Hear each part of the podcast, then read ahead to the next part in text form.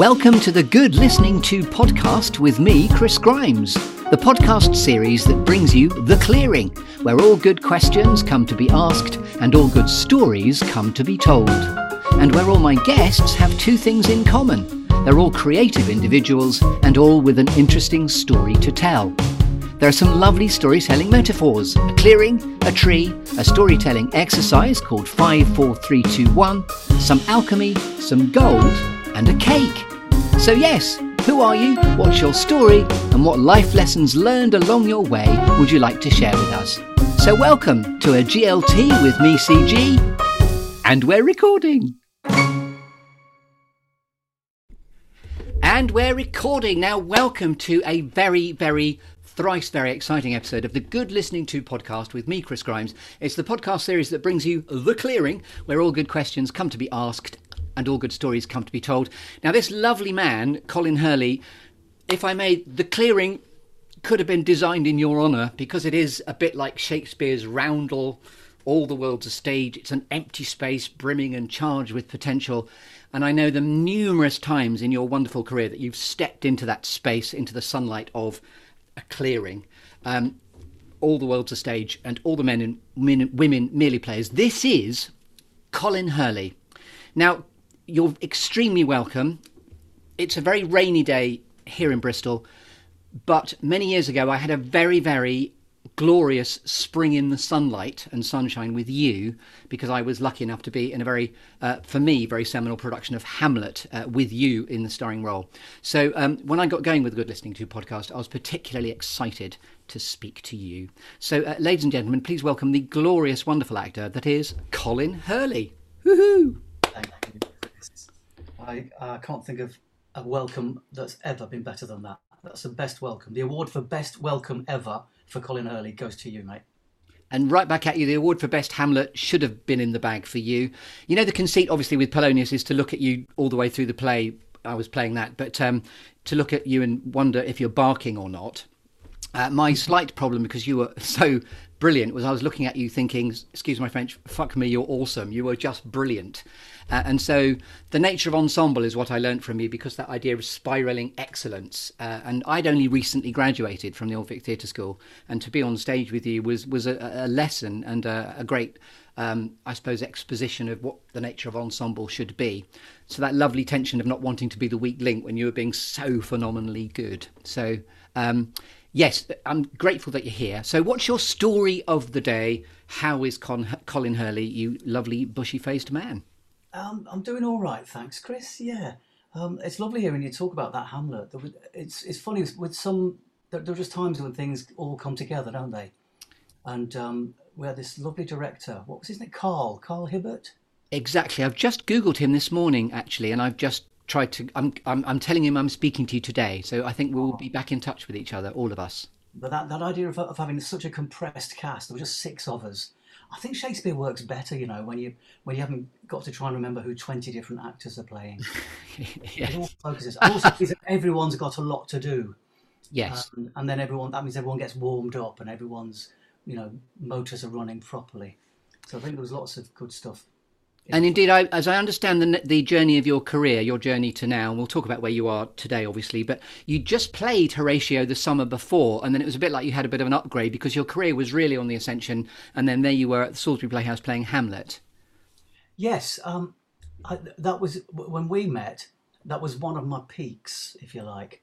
And um, after a peak, my pattern is, uh, you know, um, ten years go into it, and then you have your peak, and then I get lost. I got, I got, very, very lost straight after uh, one more job after the Hamlet. So and it's a sweet point. sure thing. And of course, subsequently, you know, I, you've always been on my radar to keep an eye on you as and I'm watching you. I came to see you in Farinelli and the King. I know that you've been a real foil over the years of Mark Rylance, where you've been in the Globe Theatre. Again, this idea of the roundel, the globe. You know, you're, you're a Shakespearean expert, obviously, and I know you've travelled globally see what I'm doing there with the educational outreach of the Globe too, haven't you? Yeah, that was um, that be under my heading of things that um, that shaped me. Um, We're going to come on to all of that.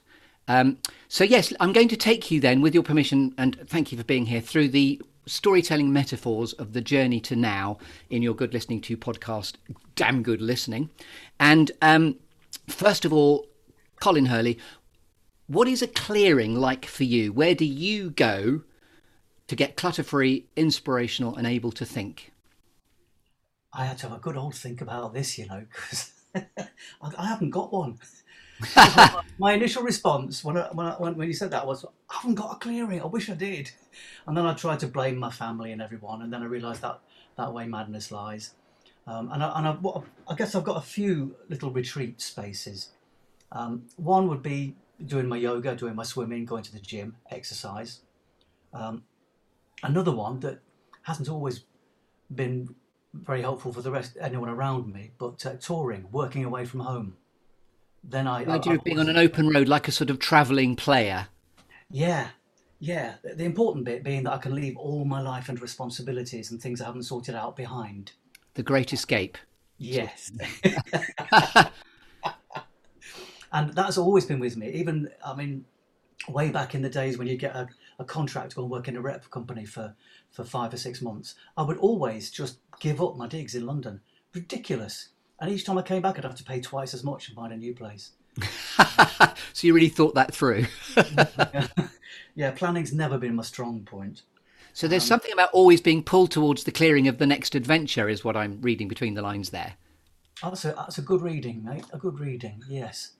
There's um, a lot of um, aspiration and wishing and and disappointment with what I see in the mirror.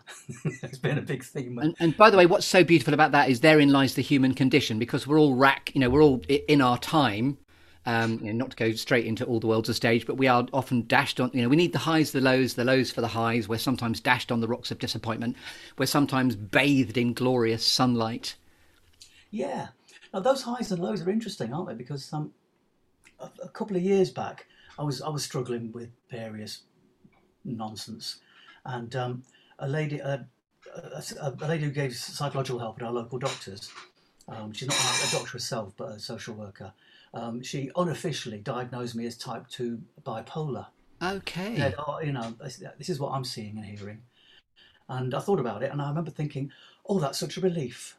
I'm not just, I'm not just, you know, weird." But then afterwards, I thought, "Hang on a minute, I'm not bipolar. My life is." Interesting. And I think for artists, you know, the highs are higher, the lows are lower.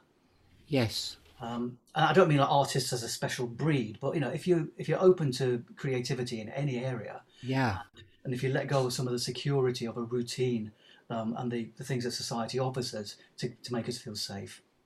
And, and then, coming full circle there, there's that lovely proposition then, as Polonius looking at you, you're not completely mad, you're just slightly mad. and you had the so was it a was it a sweet release of, of diagnosis or have you rebelled against that diagnosis? So do you disagree with it now? No i absolutely embrace it. I love it. I've got a mate who's and she was very clear she said type 2 type 2 bipolar. And i've got a mate who's type 1 bipolar. And it, there was a kind of snobism. You know he went oh no type 2 that's a personality disorder. It's not a medical condition. And I felt well and truly put in my place. In your boxer.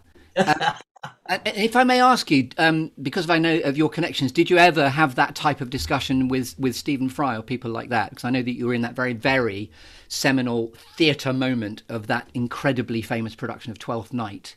Right. Well, no, he's he's um, an open book. He's extraordinary.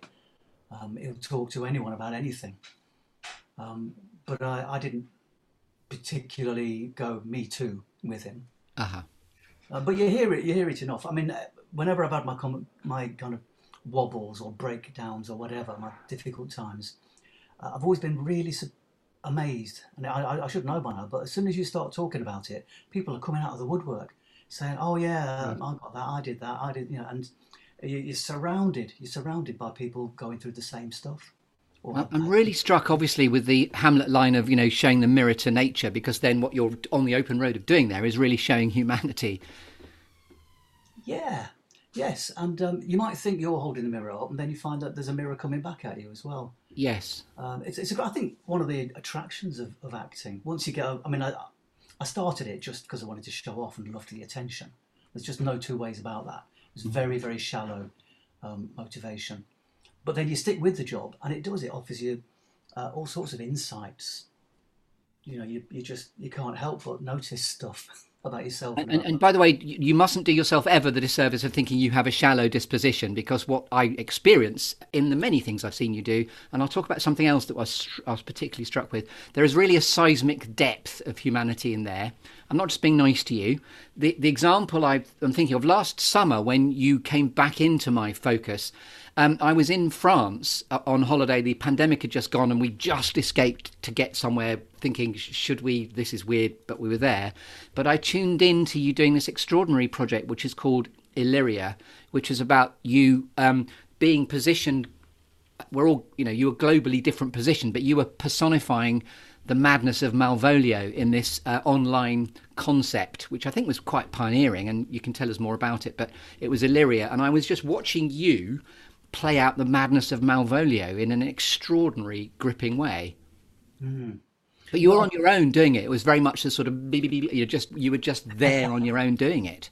Yeah, I'm I'm really glad you saw that. As well. Um, one of those bits of work that I felt really proud of, and uh, would have loved everyone to have seen. Um, not even particularly for me. That's when when the work goes well, you sort of have to give up ownership of it, don't you? Yes. You'll know that with with improv the, the really the really pinging bits of improvisation are, aren't things that you planned. You know, you might have, you know turned the soil over, but it just happens instinctively. And we're going to be talking about alchemy and gold as we know later on in the construct of what we're discussing. Um, so you're clearing then. Um, I, I, fully expected you to talk about it being a theatre space, but it's this idea of being pulled towards the next adventure. So you can choose a location you can you can pin your flag in the soil. Where would you like to be? Because I'm going to arrive with a tree to start to shake your tree to see which storytelling apples fall out. All right. Well, you know, I think a tree would look very nice in between those two big pillars on the globe stage, wouldn't it? Let's go. Lovely. And, and and by the way, uh, as I mentioned before, I think you've spouted some of my favourite monologues of history. You've you've played Henry V. You've done St Crispin's Day. Uh, have you done O for a Muse of Fire"? Have you ever been the chorus of Henry V as well? We um, obviously I learned the speech. We um, we did a production at the Globe. The ensemble did a production, and we decided we are going to share it up. So we all, in theory, we all learnt it. and then we were going to just um, you know just like jazz you know see who wants to speak the next line and who wants to do this. And we discovered very quickly that most of us had only learnt the first half. So everyone was dead keen for the first 10 Look, lines. Oh, you can do the second half you can do the second half. Well no I didn't, didn't fancy it by then. I was too tired. Because by the way back in my uh, sort of experience of Shakespeare I remember John Woodvine back in the day coming on stage with the English Shakespeare Company. This was before I subsequently met you at Salisbury and he came on stage with a, a glass of wine in his hand and started doing the chorus. And I was just gobsmacked at the Bath Theatre Royal that this guy was just going, but it was just absolutely whacking the back. Again, it's it's just profound when you learn when you're bathed in greatness. Mm. Um, and so let's talking of bathed in greatness. It's back to you, dear. Flag in the sound. We're going to be between the two pillars then in the Globe Theatre. Marvellous. So here I am uh, then with, it's going to sound quite sort of uh, waiting for Godot now. I'm arriving with a tree uh, in your clearing and we're going to shake your tree to see which storytelling apples fall out. Now, thank you for doing this before we spoke. You've had five minutes, Colin Hurley, or as long as you needed, to think about four things that have shaped you, three things that inspire you, Two things that never fail to grab your attention. Ooh, squirrels, that's borrowed from the film Up, by the way. And then one quirky or unusual fact about you, uh, Colin Hurley, we couldn't possibly know until you tell us. Over to you in a moment. I'm just going to shut my window because the dust cart is weaving its magic, and I think that might interfere on the soundscape. So you have a thought. I'll be back in a minute post dust truck. the comedy of being on Zoom.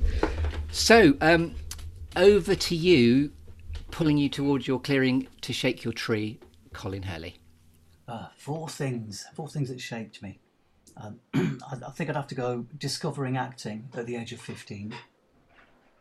I was in a boys' school. I was quite nerdy, pretty quiet. Uh, the chances of me ever meeting a member of the opposite sex were very, very low percentages.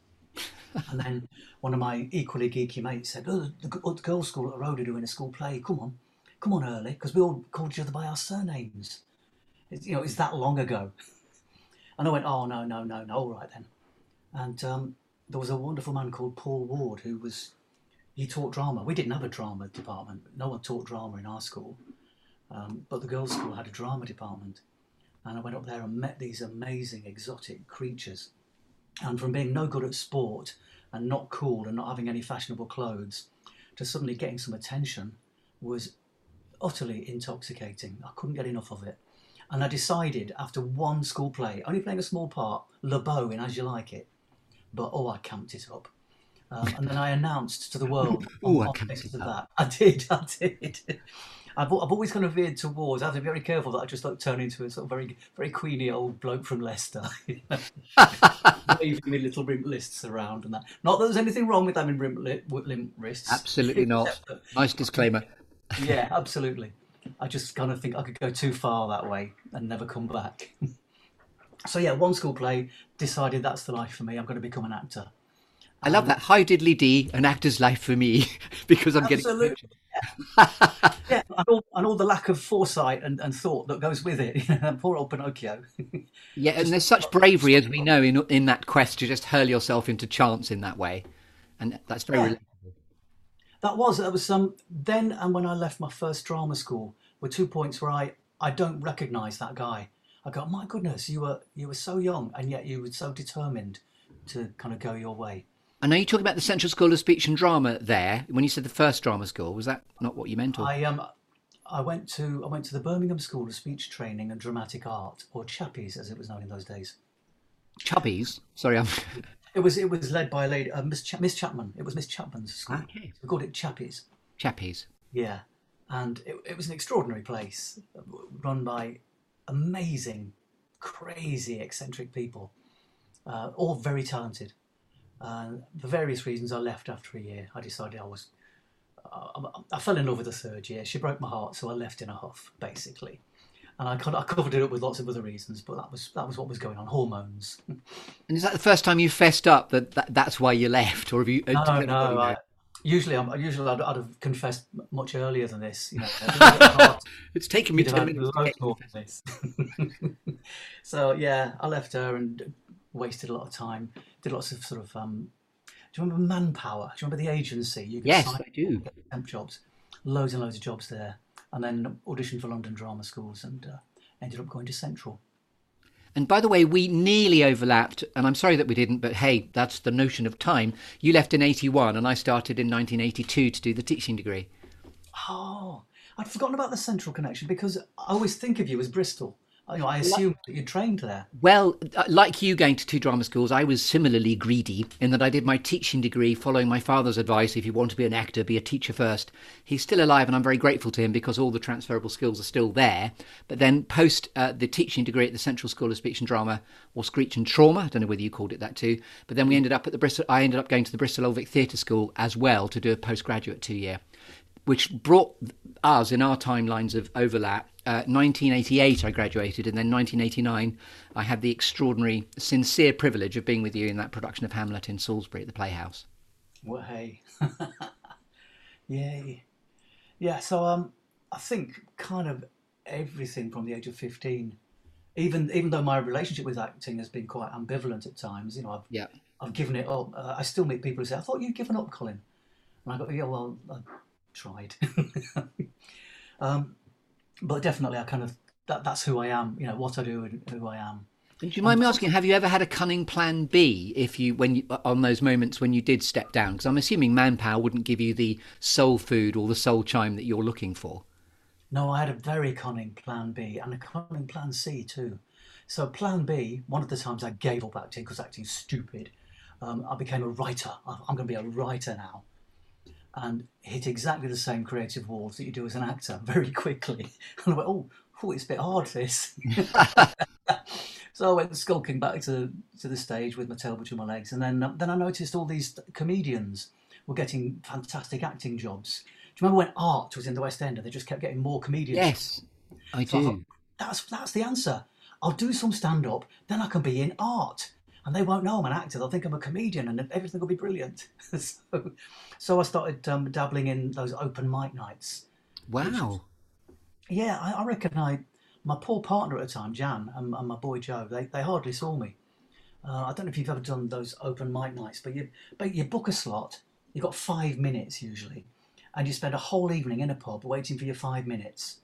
So you're staying sober, and then quite often, quite regularly, someone who's a bit higher up the food chain than you would suddenly appear. Go, oh, I just want to try out some material, and then you you're bumped. You're gone. You, oh no. Um, bumped and uh, sober. bumped and sober in a pub. Nightmare. so uh, I did wonder what what the hell I was doing. I mean, I learnt loads because I mean the fir- the first few went fine, and I went, oh, I'm obviously just a natural genius at this. But then, of course, you start to see, you know, people say, "Oh, what about this and what about that?" And, and I started working on it, and the whole thing fell apart. Uh, when you try to overthink the craft of it, maybe. Yeah, yeah. yeah. Well, you know, someone would say, "Well, that's not really stand up what you're doing." And I go, "Oh, right, okay then." Um, oh, that's interesting. So you're sort of reverting to monologuing then, because of your acting sort of muscle. Yeah, I had a, a theory. That's quite a good theory. Uh, I, I was convinced, having watched lots and lots before I dipped my own toe in, I, I was watching people live or die by the laugh. And you think, well, it's comedy, that's fair enough. But I was convinced that if I got a good enough story, that the laughter could be there or not be there, and it would still be, you know, it would still earn its dinner as a piece. And I was kind of right. I think you are kind of right. That sounds like a, a, a wonderful proposition, actually, because it's all about the story. Because I think mm. what you've defaulted to is your love and joy of of telling stories. Yes, Exactly. And suddenly I was able to tell a story that, that I'd written down and made up and imagined. So I got lots out of that. The, the days when things didn't go well, because my stories tended to be more than five minutes, so I'd chop them to bits and they'd fall apart. Um, I, I, quite a few times I'd be on the tube at 11.30 at night crying. It's like a bloke in his 40s, tears going down and down his cheeks, going, oh, that didn't go well. Um, but they were the ones I really learned from. When it, when it didn't go well, and in your timeline, what, what sort of period was this? Because obviously, I, I met you very uh, profoundly uh, just before 1990. It's such a long time ago. I get that, but when were you on the tube? This would be about 10 years later. Uh huh. Yeah, um, I'd hit another of my plateaus. Uh, so, so, having kind of had all the fun in rep, moving to London and going from like three weeks to learn Hamlet to 10 weeks to learn three lines at the National Yes. I, I, I didn't know how to deal with that at all. Yes. And and um, the small fish I, I found myself to be, and the sharp elbows of the environment. And have you bumped into people over time who just suddenly hold you in the sunshine again and say, "Keep going, keep going"? That idea of just keep swimming. because um, you know I'm, I'm, thinking I wish I'd met you on the tube because I'd have made you feel good about yourself because boom, this man was, is astonishing. Yeah, we're sieves though, aren't we? We're what, uh, sorry? We're sieves. So sieves? people do say nice things and do encourage me, and it just get, I'll go, oh, thank you, and I'm okay for about 0.3 seconds. What's a sieve? Sorry, a sieve. You know when you sorry, I'm very sorry. A sieve. Yeah, I understand. don't you apologise, mate? It's my accent. and also, it's not it's not what you'd expect to hear. Oh, we are sieves.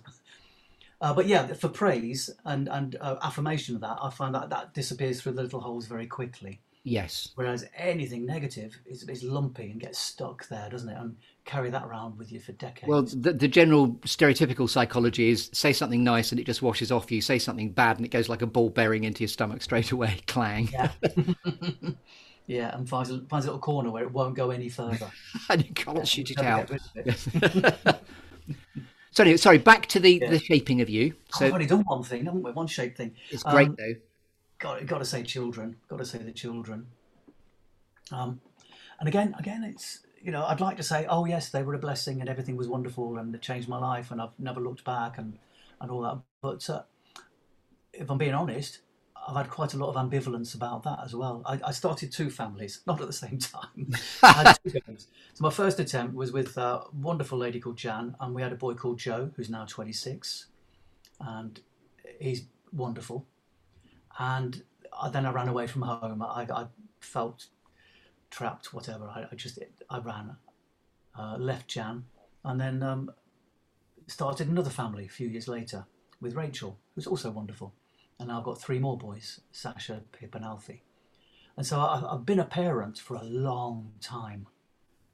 Uh, not a particularly good one. I was, I was going to think, well, you know, what, what would you want from a dad?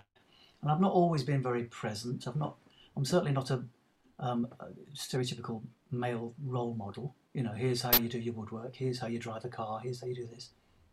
Um, and not even always nice. But then you know you can't be all the time.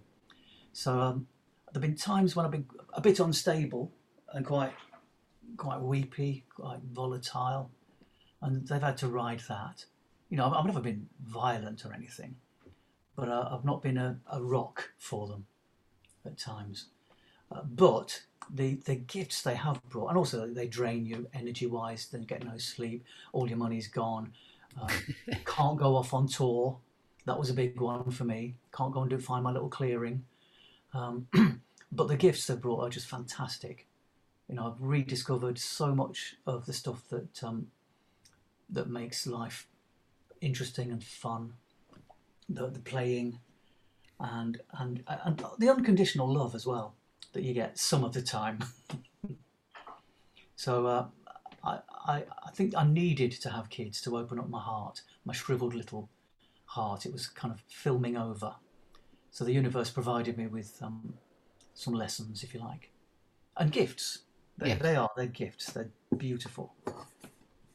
It's such a wonderful description of the the human condition. It reminds me of you know acting. It's not just about acting because it's about life, but life is conflict. And Rudi Shelley at the Bristol Old Vic Theatre School, who was the ancient mystic, did you ever meet him, Rudi Shelley? I wish I had. I heard so many Rudi stories from various people. In fact, I might have bored you whilst I was in the grave doing the grave digger, but um, he, uh, he would say, you know, acting is reacting, and then he would say ducky, and then the thing that he would say was that the, the ultimate conflict is how we go about to make ourselves happy, and we are all, as we know, good, bad, shit, or indifferent at that proposition.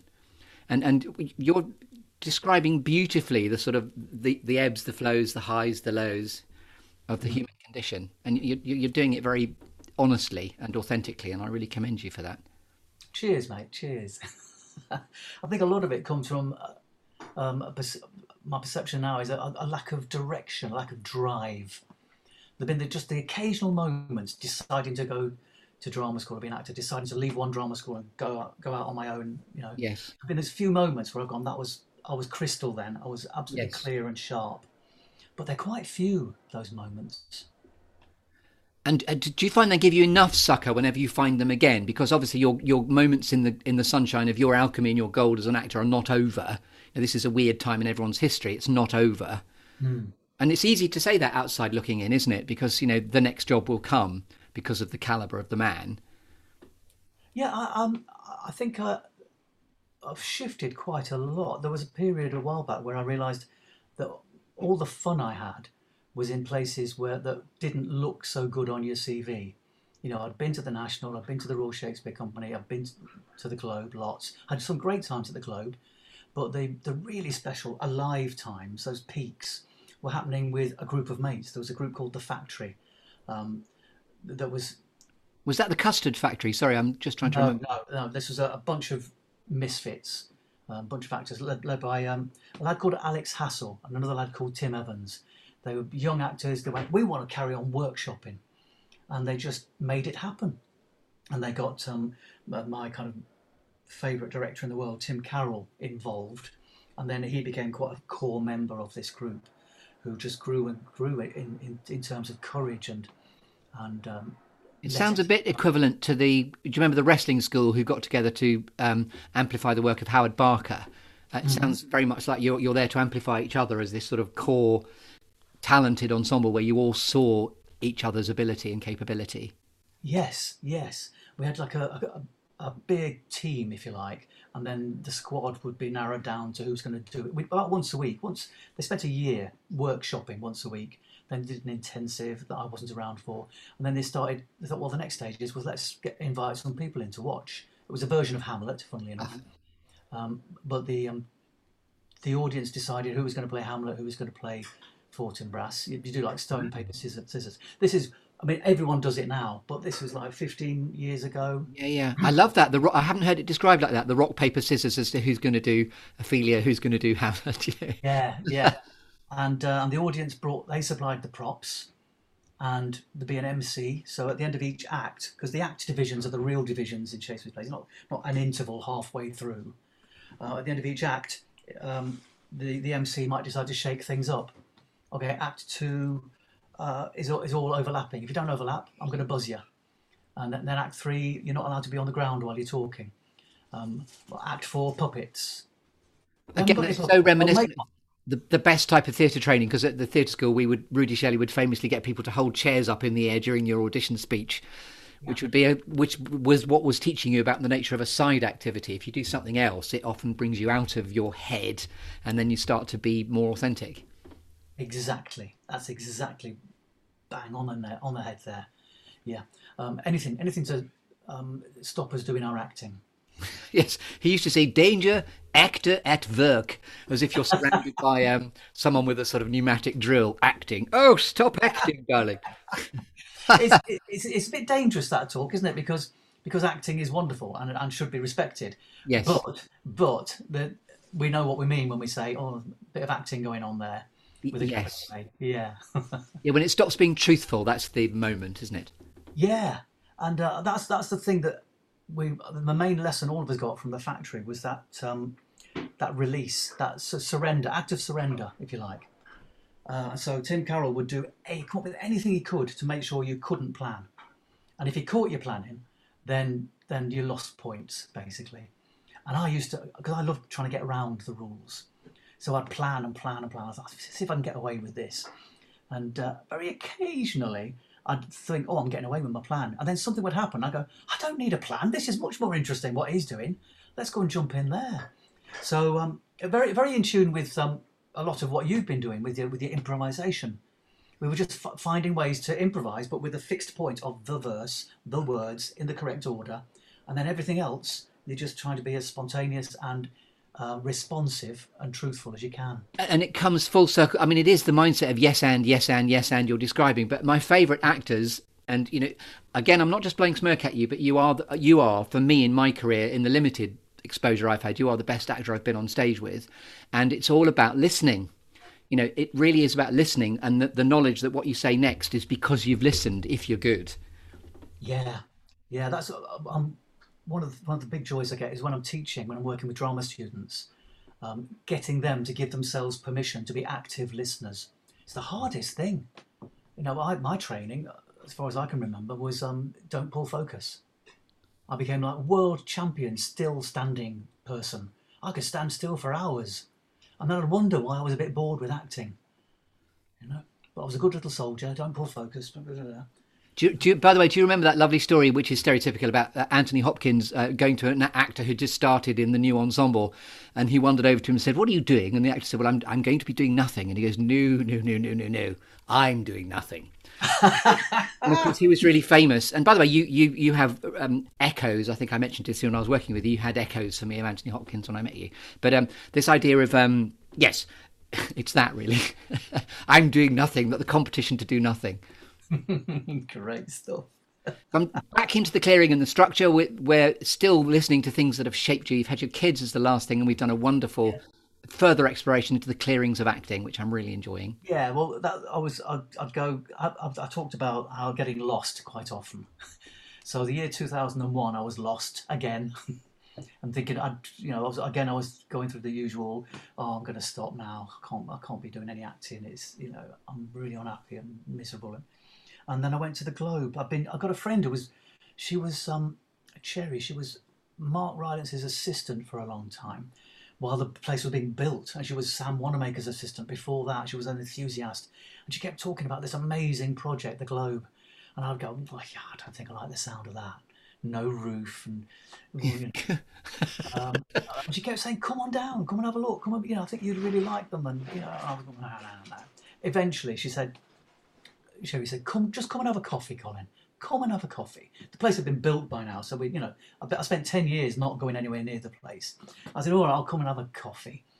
Uh, and we had a coffee and a good old chat. She's a great gal. And she said, oh, why don't you just come and have a little look at the place while you're here? And so she took me through these great big wooden doors, and there was the globe. And my jaw just dropped to the ground, and it hit my chest, wow. hit my heart. I so uh, I just got breathed in. So sorry to interrupt you. That was probably a very bad interruption. It, uh, I, I just am gobsmacked with the fact that you had to be dragged like a stubborn donkey into the globe, and yet someone had the tenacity to keep tugging at you because she knew you were about to get a soul chime. Yeah, yeah. So so that convinced me. so then I met this guy. Um, they were doing the Scottish play the next year, um, and so um, the, the casting director got me in to meet this guy Tim Carroll, um, and they had their they had their Scottish king. They had Macbeth. So they were looking at um, Duncan or Banquo. Well, obviously, you know, you've been around a long time, you've done a lot of Shakespeare, you know, Duncan or Banquo. And I read a bit of Banquo, and I read a bit of Duncan, and then I, and then I just stopped. And I went, I'm sorry. I stopped mid scene. I'm sorry. I can't take myself seriously playing these parts. And uh, and Tim Carroll was quite a ferocious young man at that point. He did this kind of kill face and looked at me, and then he said, um, "Well, what what do you think you could take yourself seriously doing then, seeing as you're here?" And I remember kind of shrugging and going, "I don't know, one of the witches." Um, and we left, and um, I thought, well, that's that's another audition blown. um, but then I got, got got the call saying, yeah, do you want to come and be a witch? Wow. Yeah. I suppose that, that must have surprised everybody, your answer. That surprised me, and that must have surprised him. And the notion of surprise is just beautiful. I love that. yeah, yeah. And if I hadn't said that, I wouldn't have worked there because I didn't do anything in the, else in the audition that would have made anyone interested. Yes. Uh, but I still had my doubts about him. Uh, so I phoned up a mate who'd worked with Tim Carroll. Um, and I said, Look, I've just met this guy, Tim Carroll. I'm not sure, but, you know, there was something going on there, but it seemed a bit edgy. Uh, is he a bit of a knob? I said. And my mate said, Funnily enough, I've just got off the phone to Tim Carroll, who's just said, I've just met this guy called Colin Hurley. I'm not sure, but is he a bit of a knob? I love that. That's the mirror up to nature right there. That's just beautiful. By the way, there's another delicious quote for us both, which is "What's meant for you won't pass you by," and I love the fact that the, you're just donkeyed into the globe, going "Do do do do do." Oh shit, a bird! Here it is. Yeah. And Tim Yeah. and Tim Carroll, I love that. You've got the sort of echoing n- knob construct. Yeah, yeah. So, um, so this lad, um, Will have you ever had that conversation with him? By the way, Oh yes, yes. of course you have. oh yes, yes, yes. Yeah, that's how we, you know, we verified it with each other, and um, yeah, he, he I, I often refer to myself as a born again actor, and that's because of meeting the Globe and meeting Tim, and then all the other things that ran on from there. The other, the other missing piece I haven't mentioned is is teaching. It was at the Globe that I got up the courage to start doing workshops and leading workshops and all that, and that became a massive strand of my practice for about Yes. 10, 15 years. And you're such that's such a natural segue for you outside looking in because of course you know you're such a you know an expert in the speaking of Shakespeare that, that of course you should teach it. Well, that's that's what stopped me for so long. Was thinking, oh, you have to be an expert. You'd have to know so much to teach it, and um, like a lot of us, I've never, I never felt like I knew much at all. Um, the, the lovely discovery once I started leading workshops was that it wasn't about imparting my knowledge, that it was much more about getting people playing and enabling them, and then just making sure um, I, I had a teacher at Central called David Terrence who once said something. He said, The only thing between you, talking to all of us, the only thing between you and absolute genius is yourself. Wow. Yeah, that's what's stopping us all from doing our great acting. And I saw him putting that into practice. I saw him work on a student, getting rid of all his nonsense, all his nonsense, and then suddenly seeing this lad, Scotty, for the first time in two years, being absolutely amazing, simple, truthful, clear, like a bell, pure. It was amazing. And then, like a lot of us, uh, my mate Scotty then covered it all back up again because it was so alien. It was so far away from his experience of what you would normally do if you're acting. I, wow. Yeah. I love that clear as a bell. That just oh, I wanted to just let that hang. That's beautiful. Yeah, and that's the, that's my favourite actors. When you see there's there's no tricks there. I can't see the joins. I don't know how you're doing that. And I experienced that obviously with Mark Rylance quite a lot. He's the one actor that I've watched in rehearsal and gone, I don't know how you're doing that. Mm. but also lots and lots of times in the fact with the factory, I'd see dozens of other actors through the games and the pressure and the exercise and the and the lack of being allowed to bring your shtick, there'd be times when they we did a, um, a sort of an improvised version of the seagull.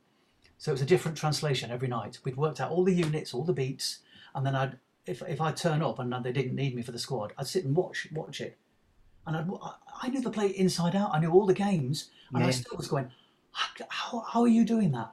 Yeah, yeah. Pure magic. Deftly and beautifully put. So we're still listening to the lovely Colin Hurley here in the Good Listening To podcast with me, Chris Grimes. I think we've nearly arrived at the end of shaking the tree for the four things that have shaped you. Yes, uh, this one's a bit of an odd one. I'd say alcohol. Tell me more. You you played for Toby Belch, I know that. By the way, so have I. Before I came to the Old Vic Theatre School, I, I played uh, Sir Toby Belch, so I relate. But Enjoy it, Chris. Did you enjoy playing Toby Belch? I loved it. The the it was an American director called Eileen Quinn. The name I have no idea that was going to come to me, but it did. And her wonderful conceit for getting me to play it was that her brother uh, was an alcoholic and he never had time to eat because he was too busy drinking. So he was very rake thin, and I was much. I was a bit like a stick insect back in the day. This would be 1980 four or five. And so she said, "Look, I really need you to play the character." And I said, "Well, Sir Toby Belch, we think of, you know, the Falstaffs. He needs to be. I mean, you know, how you're looking now, the bushy-faced Shakespearean muse. You'd expect that's that's Sir Toby Belch right there. But it was quite interesting to sort of turn it on its head and go for a rakish, because normally it's Aguecheek that's the rake, isn't it? Mm-hmm. Mm-hmm. So anyway, yeah, I wasn't sure. but When I got offered it, I thought, well, it's a nice big part. And then I read the part, like, oh, it's hard. I don't understand that. And and I was thinking, oh, why not Feste? Why not Malvolio? You know, the usual nonsense. but you didn't throw your toys out your pram and say, "Look, I can't take myself seriously doing that." No, no, I was much more desperate than that. I, I knew it would be a, you know, I knew it would be um, a great experience. You know, Mark was there and Tim was there and quite a few mates. I thought oh, it'll be good. It'll be good. yes. Um, And of course, that went to New York as well, didn't it? That was an It amazing. did, yeah, we did. Yeah. We, we did a sort of because it had been done ten years earlier, and I played Antonio um, ten years earlier, and then Bill Stewart, the lovely actor who played Toby Belch when I was in it before, um, he, he died, so couldn't really be expected to turn up for the matinees and stuff. So um, so they got me in instead, um, and, I, and I kind of um, I thought, oh well, you know, it, it'll be worth doing and be worth watching everybody. Couldn't see myself doing it, so I couldn't see myself not seriously, maybe because it's supposed to be a comedy bar. I don't know. Anyway, I had my doubts, but the gift there was I didn't have to do anything. Everyone else was so amazing. It was I was playing with my mates, and uh, I very very quickly didn't have to worry about what I was doing at all. Again, it's such a, a brilliant. problems. Dealing with It's the notion of ensemble again, which is so beautifully coming through there. The idea of just being, just playing in the sunlight in the clearing of the theatre roundel. As you're, yes, yes. Now, now that's something crystallising. Sorry.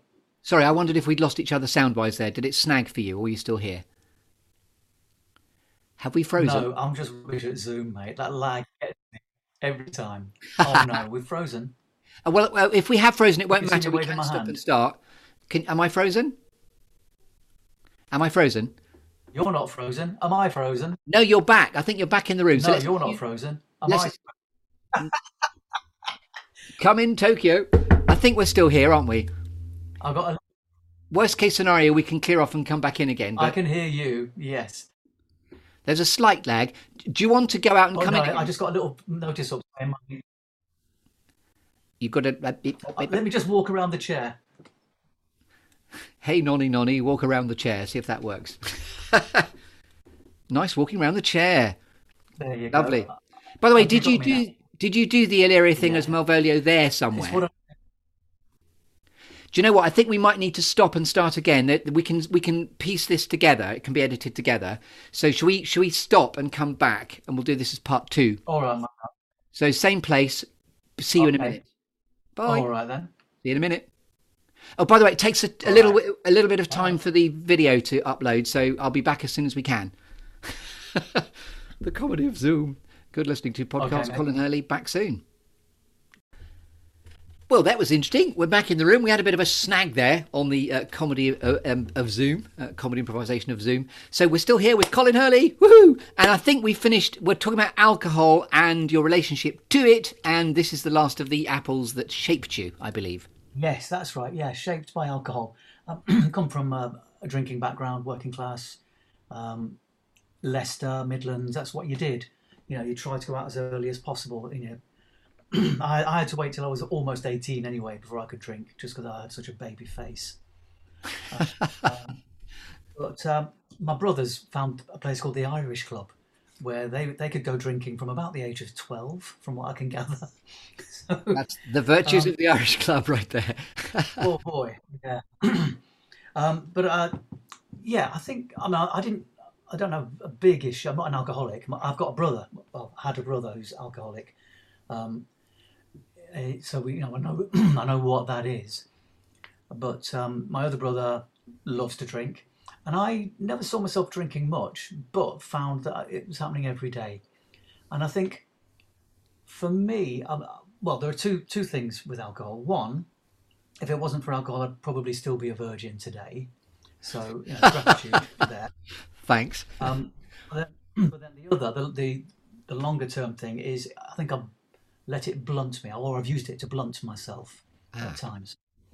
So um, it's it's an easy way out sometimes, isn't it? Oh, you know, I'm, I can not do any more work now because I'm having a drink. Or um, the the the dry Januaries that I've started doing uh, face me confront me with that, that unpalatable truth that if you don't drink, you have more energy you think clearer, you sleep better, you can get fit more easily. And I just, I so don't want it to be true, Chris. I really don't.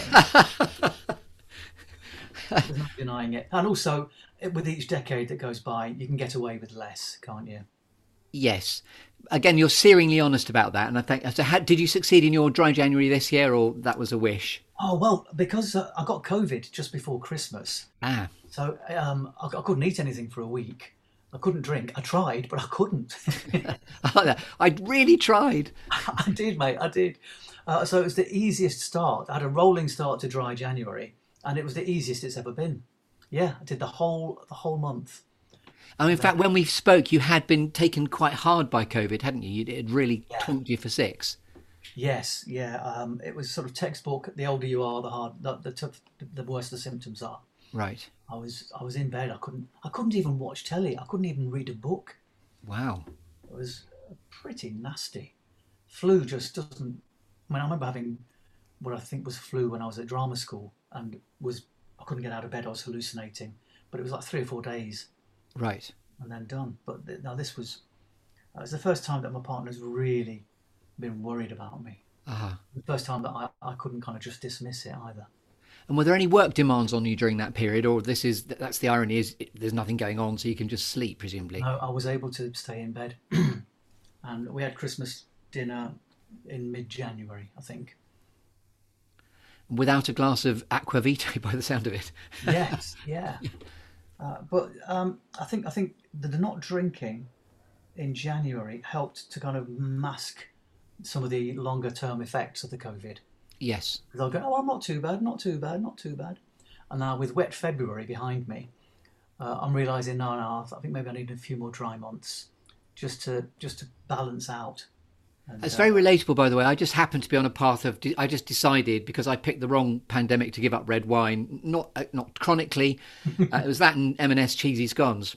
Uh, but anyway, um, not together. But I, I'm on a path just to see if I can January to March, and I'm doing okay so far. And I nearly did it last weekend where I thought, do you know what, I'll just have a glass of wine, but I'm, I'm just going to do it so I can think I can do it. Mm-hmm. um, so I think we've shaken your tree about shaping. Now it's three things that inspire you, uh, Colin Hurley. Yeah. Um, I'd have to put my sons in there. They, they inspire me.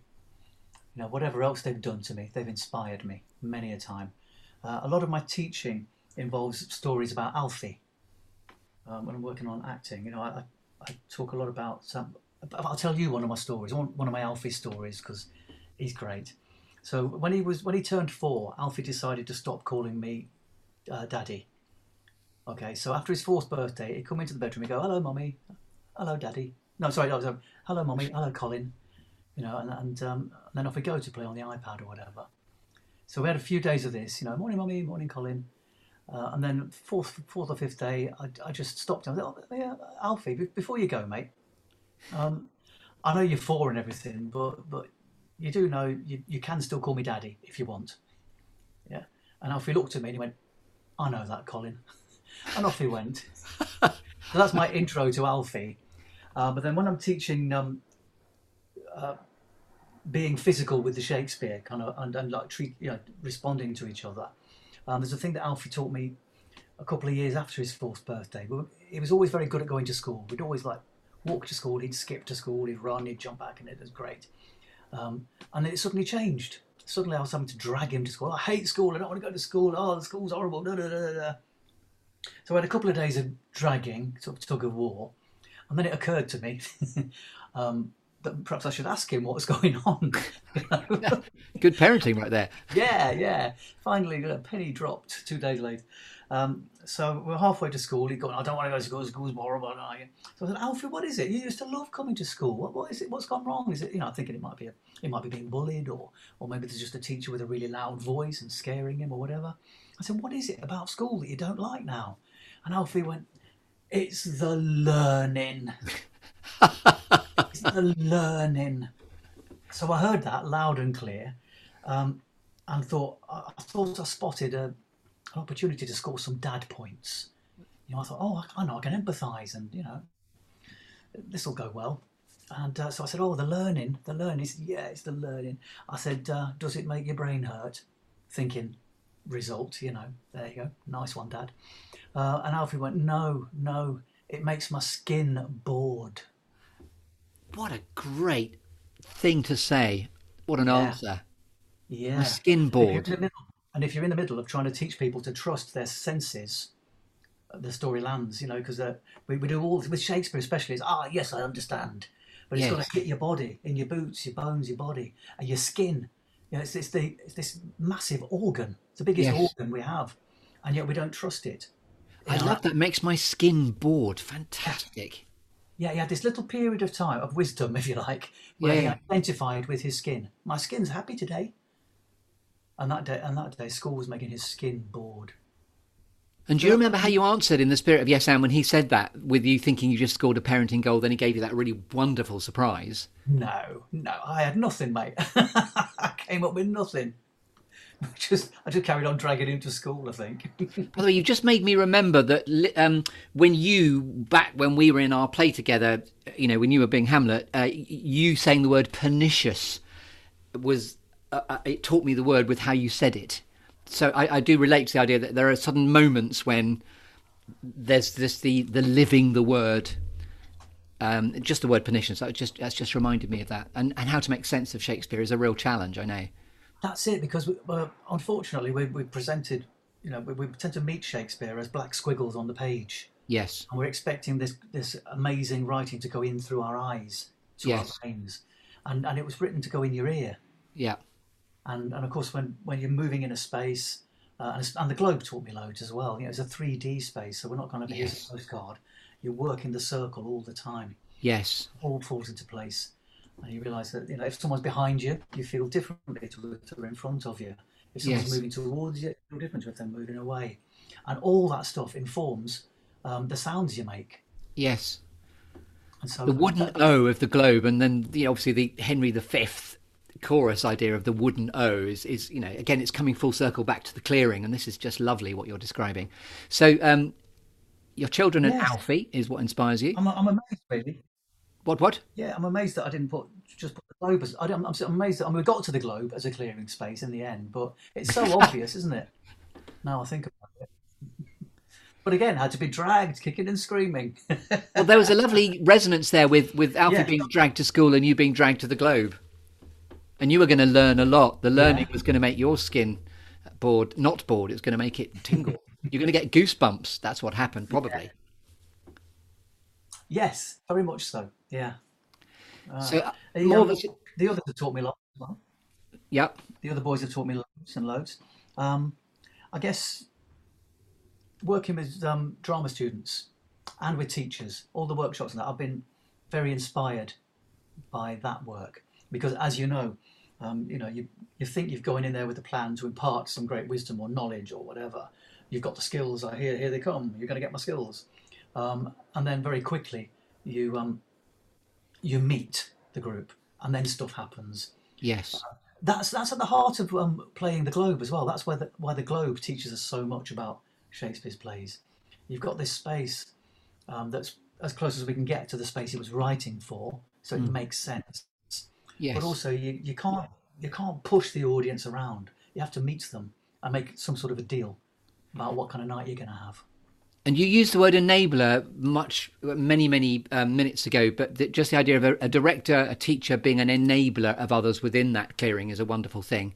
And Yes. um, yes, that, that's the resonance I thought in what you're describing there. And I also heard a really lovely quote about the best teaching, the best directing, because obviously you must be a natural director then because you're directing people through. You know the clarity of Shakespeare, but the best resource a good facilitator director can bring into the room is themselves. So not over planning, but just being very present and open and receptive to what's going to come back. The law of reciprocity.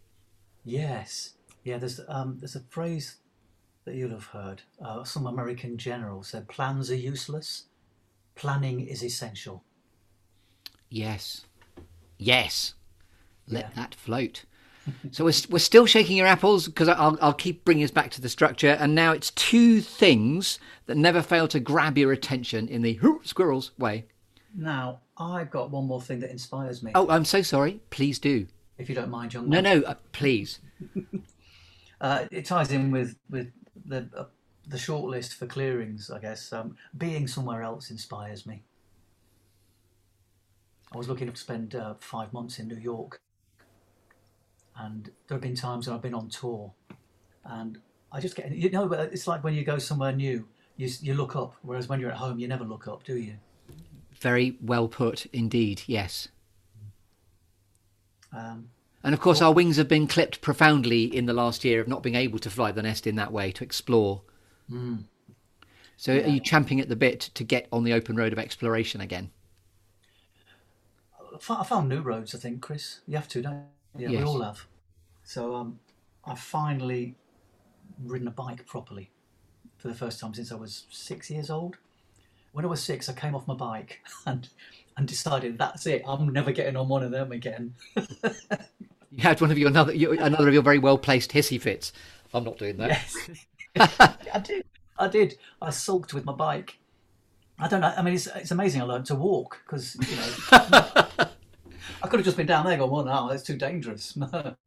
But I, I completely relate to that too. Not the falling off, but but my bike is my freedom. I love my bike.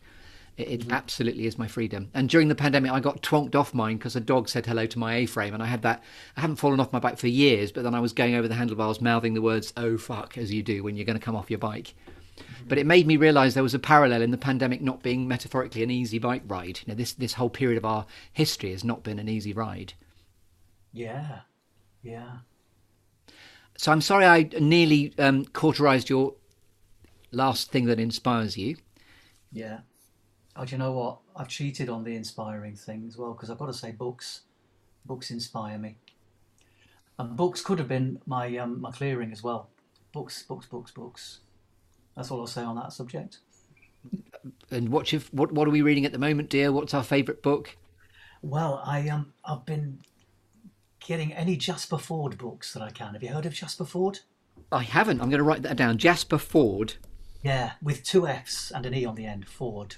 Ah, okay. Yeah, if you if you like Terry Pratchett, you'll love Jasper Fforde. He, he's created this world where um, it, um, it's sort of pretty parallel to to us, except that Swindon is a very happening place. All the adventures happen. Which And is a have- surprise to many when you say that. anyone out there in Swindon? Sorry. Um, yeah, and he's created this world where um, there are all these different branches of the police force that deal with special areas, special territories. Like um, the, the normal police can't deal with time travel, so they've got the time travel police, and the normal uh, police can't deal with literature, like you know characters coming out of books or people Yeah. kidnapping characters in books. Lovely. So they've got the lit text for that. Um, and he he just just plays and plays and plays. It's, it's, Are there any comedy, please? Because that's where I'd have to worry. you know, we mentioned The Great Escape at the very beginning. We had this construct of being The Great Escape from the comedy, please continues with the next show. Because you're, only- you're only ever one one sketch or scene away from being arrested by the comedy police by going, "Stop, that was shit." You know. no, I think the comedy police. Um, the, ev- ev- everyone's a comedy policeman in Yes. themselves, I'd say. Um, but they tend to be there not to st- you know stop anything, just to encourage it. Uh, comedy gardeners, perhaps. Comedy curators. And by the way, to give something back to you as well, the books that I read at the beginning of the pandemic were, were surprisingly dark, but out of it came this golden nugget of beauty about comedy. It was a trilogy about the cartel by Don Winslow. Very, very dark, despairing, you know, desperate, but brilliant. Um, and out of it, this golden nugget about comedy, which has really helped me, which is um, we have to laugh because laughter, as we already know, is the first evidence of freedom Nice. by somebody called Rosario Castellanos, and that that inspired me a lot during this time about how comedy and a sense of humour needs to pull you and us towards our future by keeping perspective. Lovely. So, two things that never fail to grab your attention. Oh, Squirrels books is one of those, or was that your cheating? Yeah. Other people's bookshelves. Ah, love that. They're just magnetic, and uh, can't get away from them. So, if we always lose you, you're in the library. Is that right? Yeah, yeah, that's where I spent my A level years, my lost A level years. I failed my A levels. Um, I was bunking off school to go and sit in a library. I should have been taking drugs and you know smoking and all that stuff, but no, no. Oh, my cunning plan: go and sit in a library all day. um, I think the other thing that never fails to grab my attention is, is a television left off in the left in the left on in the background. Okay, very interesting. Uh, my household, we always, I struggle now still with, if I go and visit my mum, the telly is on. Uh, and, it, and there'll be another one in the next room as well. And when my dad was still alive, it was it was quite tricky to negotiate, you know, because I can't just storm in there and go, oh, please, when you turn the telly off so we can have a conversation. Um, but, you know, sometimes they turn it down a bit, but that, that doesn't solve it for me. I'm still seeing flickering images and I'm, Yes, there's a distraction constantly. Then, Yeah. Yes. It's up there with multitasking, the myth of multitasking, I think. I agree. Yes, Yeah. It is indeed a myth. We've not evolved as a species. We can't multitask. Well, certainly some of us can't. And I refuse to even acknowledge it as a concept anymore. Yeah. So they'd be my two things other people's bookshelves and that darn flickering screen. No one's ever answered in that way before. I commend you for that. And now, one quirky or unusual fact about you as we fi- shake your tree to come to the end of this section, but one quirky or unusual fact about you we couldn't possibly know until you tell us. Okay, now there are a select few people who could know this, but there's not many of them. But my secret name is Dave Gorman. Dave Gorman. Dave Gorman. Right, and why is that? There are a lot of. Well, there's a, a there's a, a lad called Dave Gorman who used to do a comedy show, um, and he would basically he would use his life as a as um, uh, a laboratory, and so him and his mate Danny would come up with mad projects, and one of them was um, his mate Danny bet him one year that um, Dave Gorman wasn't that um, common a name or unusual a name, and they so he was set he set Dave the task of finding another four, 52 I think it was 52 Dave Gormans in the world. And so they made a show out of this. Dave Gorman remember it, actually. well I went along to his pre-Edinburgh version of it. So he he got about six at the time. And he was tracking down Dave Gorman's and he was tracking out because he's a mathematician. He was going you know how many miles per Dave Gorman does that and he'd bring out a pie chart and um, this and this was the period when I was I went to see it because I was uh, studying comedy because I was thinking that's that was going to solve everything, all the problems in my life. Uh, so there I was in the audience, had a couple of beers, and Dave Gorman took us through his journey trying to find these Dave Gormans, and he was going to carry on trying to find them. It got I don't know maybe 10, 12. and then um, and then he said, uh, "Are there any Dave Gormans in, in tonight?" And one bloke said, "Yeah, me." Uh, so Dave Gorman, oh great, great, that's another Dave Gorman. Didn't have to travel for that. That brings the miles per Dave Gorman down. And then he said, um, "Is there anyone here who would be prepared to change their name to Dave Gorman?" Silence. And then he said, "I'm offering 250 quid." I said, "Right, that's me." I'm Dave. and so um, the original deal was you change your name by deed poll to Dave Gorman. Yeah. and it'll go over 250 quid. It got watered down slightly uh, because we realised that you know there could be problems. You know, I'm an, I next day I'm sober and he calls me going, "Are you still on for Dave?" I said, "Well, no, listen, mate, I'm an actor. I'm not sure about you." Um, but I didn't kind of say no totally. And so we came up with a compromise. There was me and another six people. Two of them were women. Right. All at, at the end of his quest went down to a solicitor's and we signed a piece of paper to certify that we, we would be now called Dave Gorman. So it wasn't quite as official as a deed poll thing. Um, and we never got the money. Oh, I like the fact we've stated that here. You Yes. kept your side of the bargain, but Dave Gorman didn't give you the 250 squids, watered down though it was. Well, the small print, the small print was, you know, it's 250 quid for the deed poll thing. Okay. So he's got you on a technicality, I'm hearing there. yeah. Yeah. And I don't begrudge him it. He was, he's a great bloke. I remember that was a very seminal show of its time. That was like a moment in the sunshine where that was all the rage for a while, wasn't it? The the I love the met- I love the measure of distance, how many Dave Gormans to the mile and all that shebang. Yeah. Oh, he's, he's got a wonderful mind, wonderful mind. And um, there's there's one casting. Do you know John Cannon, um, who does casting? Uh, the name is familiar. Yep. Yeah, he uh, casts one of those hospital things, I think. Um, but he saw he, he he saw it, and there was a little clip of me saying, "Yeah, I'll." be there." And so he always calls me Dave now. If he gets me for something, he'll go, "Oh, Dave, come on in." My son Stan and I call each other Dave all the time. In fact, my I call my daughter Lily Dave. We, we have this ongoing. It's not connected to Dave Gorman, but all right, Dave is just what we do. so um, we've shaken your tree. Hurrah! Now we're still in the clearing. This is still Colin Hurley. I'm still Chris Grimes. This is still the Good Listening to podcast. Now we're going to move away from your tree and Colin Hurley. We're going to talk about alchemy and gold now. You've been giving me that in spades anyway, but I also like to think of it as being diamonds beneath our feet. So when you are here at purpose and in flow, doing what you love to do the most, what is the alchemy and the gold that Colin Hurley, Dave Gorman, likes to bring to the world? Um, I'd flip it over. It's the reverse. If I can be open and receptive to all the gifts and notice and be awake and present, then then the gifts arrive. So you bring yourself, don't you? you um, Anthony Hopkins, you know, learn your lines and turn up. So if you know your lines and you really are relaxed enough to notice stuff, I, I, yeah, I'm, the way I, way I do it with, when I'm teaching sometimes, if I've got people on the actual globe stage, I'd say let's spend some time on receive because as an actor, you tend to be encouraged to be on transmit. Here's Yeah. my performance, seeking approval, yeah. But just go on receive, and that's what the best actors do. You know, they they breathe and they notice stuff that they can then respond to, and so then the space between you all becomes very alive, and that would be my priority now, to be able to truthfully and instinctively respond straight away. You know, when you're playing tennis, um, I play tennis really badly. I can't hit it. Every now and then, though, a ball will come whizzing at me so fast, I just stick my hand out and play a blinder. If you don't think about it, it happens. Yes, the instincts.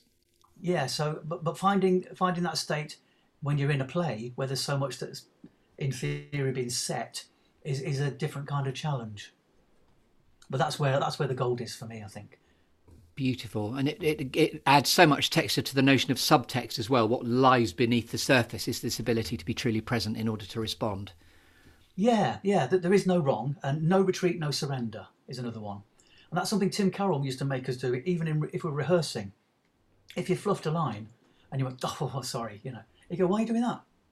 Why are you saying, oh, sorry?" I, yeah, if you don't say, "I'm sorry," then we won't know that that, that Yes. was deliberate. So no retreat, no surrender. That's a lovely sort of way to put the cherry on the cake, which is where we're going shortly. So now we're arriving at the point where I'm going to award you with a cherry on the cake, Colin Hurley, for gracing us with your presence here and being in receptive listening mode on the Good Listening to podcast. And the cherry on the cake. Now, it's particularly exciting to land this for you, inspired by all the world's a stage and far be it from me to say it, but all the men and women merely players, and each man in his time plays many parts, his acts being seven ages. Um, we can talk about legacy, how you'd most like to be remembered, what you'd like your legacy to be, or the, your favourite inspirational quote, or what advi- advice you might give to a younger version of yourself. It's just a wonderful final metaphor for you to leave us with a legacy of this conversation. So sorry that's a multiple question, but it's open to you where you go with it. Good. I like it. I like it. Um, it's such a brilliant question. How would you like to be remembered? because as soon as you ask yourself that, you think, oh, what have I done to make that happen? So I love it as a question. Um, and, I, and I found that I have to divide people up because I want different people to remember me for different things. So I guess my children, I'd, I'd want them to think of me as someone who had fun times with, that they felt safe with, supported by. So obviously, I'll change all my parenting to make that happen now. Um, students, students, and uh, other actors. Yeah, students. I'd say, you know, if they if they remembered me as someone who'd helped them, helped them feel safe and feel um, playful. The big thing, uh, the word I keep using again is play, play, play. Let's play. Come on, let's play. And um, if I can get them there and see them kind of blossoming, that makes me happy. And, and, and I, I would like my vanity would like you know, to think when I'm gone, there'll be some people there going, oh, yeah, I, I can enjoy that because I remember when Colin said, don't be scared of that or whatever. Um, I'd, I'd, like to be thought of as supportive, fun to work with, fun um, by other actors and directors, even. And then I've got a special one for all the people that I've wronged and let down and disappointed and hurt and not been there for and all that. And I, and I, I, I think about this and I thought, well, I'd like them to, I'd like them to think he was he was worth the forgiving. Because wow. I've got a lot of really, I've got a lot of exes who I'm on really good terms with, and they've forgiven me for all my nonsense. So I'd like them all, and then all the other people, the army of people that I've let down over the years, to just go, well, I'm glad I forgave him. It was worth it. That's there's a lovely adage: if you can't top it, stop it. You know, you are forgiven is such a wonderful way to be remembered. Uh, beautiful. So, uh, Colin Hurley, thank you so much for gracing us with your presence here on the Good Listening To podcast. It's been a real uh, privilege to talk to you and to reconnect to you again. So, thank you very much indeed. One final thing: where can we find out more about you on the internet? Should we wish to do so? I um, I'm still working on the website. Well, my 16 year old started it, and then it got parked I'm afraid I'm not very good at all that. So, um, although Wikipedia have got your back, by the way, and obviously, well, hey. hey. so listen, thank you so much. That was a, a, wonderful conversation. So you've been listening to the delight that is Colin Hurley here on the Good Listening to podcast with me, Chris Grimes, and good night. So this is just a captain's log supplemental, a question I forgot to ask Colin Hurley. Of all the work that you've done, and you've beautifully described the sort of ebbs and flows, the highs and lows of High Diddley Dee an actor's life for me. But you have been at the the Royal Shakespeare Company, you've been at the Globe, you've been at the National, you've been at the Salisbury Playhouse. We know that. Um, of all the work, and I saw you doing this thing called Illyria last summer, where you portrayed beautifully um, in an improvisational way the madness of Malvolio. Um, what would you say you're most proud of as the piece of work that you've done? Oh, mate. I don't know. I don't know. I, there isn't one. I can't answer it. I can't. Which is your favourite? Oh, what is it? Uh, so, if you had to pull one, uh, three things out of the fire, what would it be? Oh, me, me, um, my record collection, my best shirt, and one of the twins. one of the Dromios comes out the fire. That, that's a great answer. I love the fact that it, it is all the, the, sort of myriad of, of journeymaning, and there have been many, many moments in the sunshine, and you can't pick one. No, no. There's a there's a, there's a nice little pouch full of them. Oh, that's nice. Years, yeah. Thank you for uh, letting me ask you that Captain's Log supplemental question on the Good Listening To podcast. Thank you, Colin Hurley. You've been listening to the Good Listening To podcast with me, Chris Grimes. If you've enjoyed the programme, then please do subscribe on all the usual channels. There's also a dedicated Facebook group for the programme too, and I'm hosted on Buzzsprout. If you'd like to connect with me on LinkedIn, then please do, and then on Twitter and Instagram at that Chris Grimes.